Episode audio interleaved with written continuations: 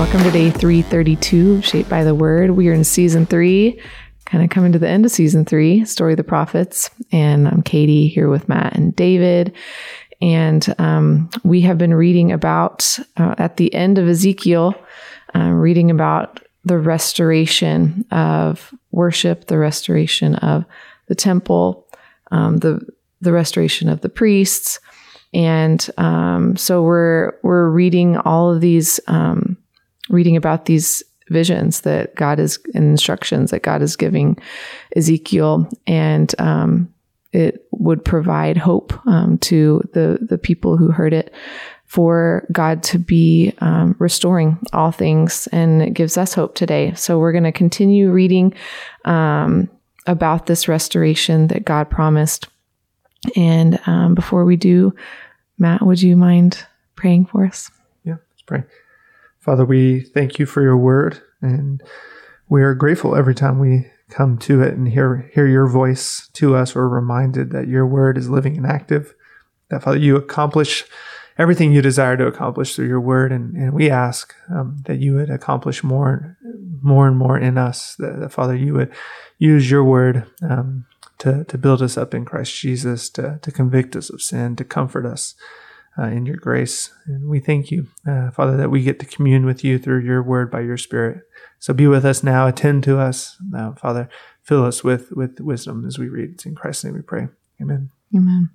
And as we were praying, it just it just hit me. I think something important to say is just passages like this can be can be hard to understand at times, and there can be details that we don't fully understand. We were just talking about that um, before we started recording, and I think it's just um, it's important to just maybe dig into the, some of those things and to look into them and ask questions. Um, that's a that's a good thing for us to do, and uh, I'm encouraged to do that um, with these chapters that we're reading this week. Um, but yeah, that's my encouragement to any of you who are listening and thinking, what in the world is this talking about? So, um, but all right, Ezekiel 46. This is what the sovereign Lord says The gate of the inner court facing east is to be shut on the six working days, but on the Sabbath day and on the day of the new moon it is to be opened. The prince is to enter from the outside through the portico of the gateway and stand by the gatepost. The priests are to sacrifice his burnt offering and his fellowship offerings. He is to bow down and worship at the threshold of the gateway and then go out, but the gate will not be shut until evening. On the Sabbaths and the new moons, the people of the land are to worship in the presence of the Lord at the entrance of that gateway. The burnt offering the, pre- the prince brings to the Lord on the Sabbath day is to be, sorry, you guys, I lost my, my spot, to be six male lambs, and a ram, all without defect.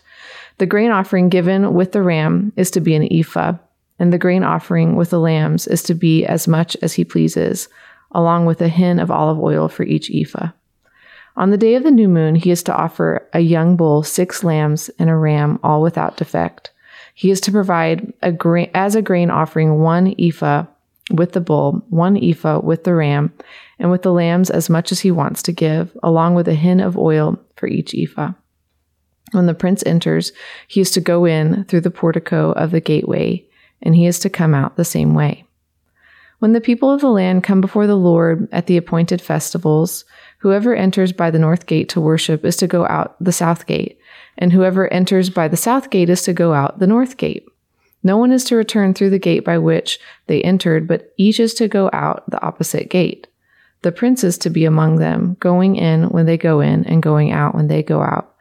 At the feasts and the appointed festivals, the grain offering is to be an ephah with a bull, an ephah with a ram, and with the lambs as much as he pleases, along with a hin of oil for each ephah. When the prince provides a free will offering to the Lord, whether a burnt offering or fellowship offerings, the gate facing east is to be opened for him. He shall offer his burnt offering or his fellowship offerings as he does on the Sabbath day. Then he shall go out, and after he's gone out, the gate will be shut.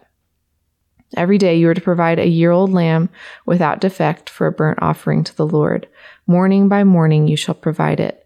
You are also to provide with it, morning by morning, a grain offering consisting of a sixth of an ephah with a third of a hin of oil to moisten the flour. The presenting of this grain offering to the Lord is a lasting ordinance. So the lamb and the grain offering and the oil shall be provided morning by morning for a regular burnt offering. This is what the sovereign Lord says If the prince makes a gift from his inheritance to one of his sons, it will also belong to his descendants. It is to be their property by inheritance. If, however, he makes a gift from his inheritance to one of his servants, the servant may keep it until the year of freedom. Then it will revert to the prince. His inheritance belongs to his sons only, it is theirs. The prince must not take any of the inheritance of the people, driving them off their property. He is to give his sons their inheritance out of his own property, so that not one of my people will be separated from their property. Then the man brought me through the entrance at the side of the gate to the sacred rooms facing north, which belonged to the priests, and showed me a place at the western end. He said to me, This is the place where the priests are to cook the guilt offering and the sin offering and bake the grain offering, to avoid bringing them into the outer court and consecrating the people. He then brought me to the outer court and led me around to its four corners. And I saw in each corner another court. In the four corners of the outer court were enclosed courts, 40 cubits long and 30 cubits wide. Each of the courts in the four corners was the same size.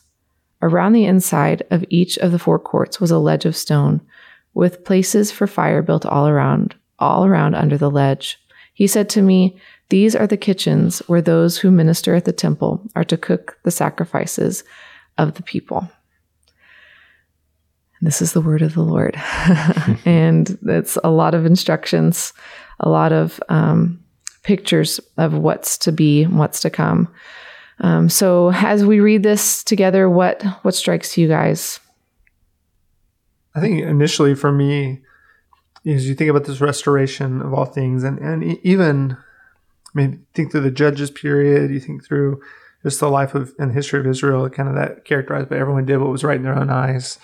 Um, you get this reminder that that in the restoration of the worship of Israel, it's still going to be orderly, you mm-hmm. know, and according to what what God says, and and so you get a lot of again in this a, a lot of offerings with details around how much you know how many how much of the bull how much of the olive oil how much flour and mm-hmm. and just reminding us that even to what gates they can come through and those sort of things that, that the the restoration of worship will not just be everyone will do whatever they want to do or worship the lord however they see fit but there will be a continued orderly worship where where god will be worshiped in his holiness and in his splendor um, but again, that access uh, to the Lord will will will be renewed. Now we've all kind of been a part of those worship services, or even sometimes even when we do communion, where you know it's like, so where do we go?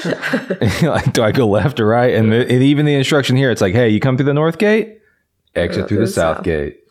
And so there is, yeah. It seems like a silly detail. You're like, that's so silly. Why does it need to be said? Well, God's restoring things, and that creates an order and, and, and puts things how they're supposed to be. And one of the things that even grabbed me in verse 13, you know, you just see this, you know, every day, every single day, like, my goodness, get a year old lamb without defect for a burnt offering to the Lord, morning by morning, you shall provide it. And so, you, I mean, my gosh, like what a just never ending and almost just burdensome mm-hmm. with all these sacrifices over and over and over and over again and then you know this the system being so familiar to the people and then you know what 400 plus years of silence after you know, soon to come. And then then there's just one to come and his name's jesus and he dies and everyone's like well what's up with that? And and it's this sacrifice that ends all these sacrifices and mm-hmm. and now it's not morning by morning we have to sacrifice but morning by morning we get his mercies you know for us. And so mm-hmm just love getting to see some of those little glimpses that even passages like this provide us that point us to Jesus and, and how he has given us something so much better. Mm-hmm. And just how important it is. Um, our, I mentioned this before, just that our worship is restored. We have we have messed it up. We've made it about us. Um, we have turned inward and um, turned our worship inward. Um, and he is making order out of chaos, just like he did it at creation. Um, God is a God who can make something from nothing, also a God who can turn chaos into order. And that's what we see here in this in this chapter. Um, there's a lot of details, and of course, well, as Matt, Matt has mentioned, it's hard to translate some of that to our context today. That's why I think it's important for us to spend time um, and maybe not gloss over it as it's tempting to do, um, but spend time in it and kind of kind of wrestle with some of this and and seek it out. Um, but good stuff. There's more good stuff to come tomorrow. Um, let me let me pray as we close out. Father, thank you. Um, thank you for your word. We we thank you. I feel like I say that um, so much, but it but it's a good thing to say because your word is um, such a huge gift to us. Um, help us to not take lightly your word and and how you've um, met us, met your people all throughout history. You have met us where we are in our own context. Um, so I pray that you would just continue speaking to us, Lord. Continue giving us a heart that, that wants to read your word and to be changed by it. Thank you for Jesus. Thank you for the way you've restored creation and the way you will ultimately restore creation. Um, and we, we praise you for that. That's in Christ's name we pray. Amen.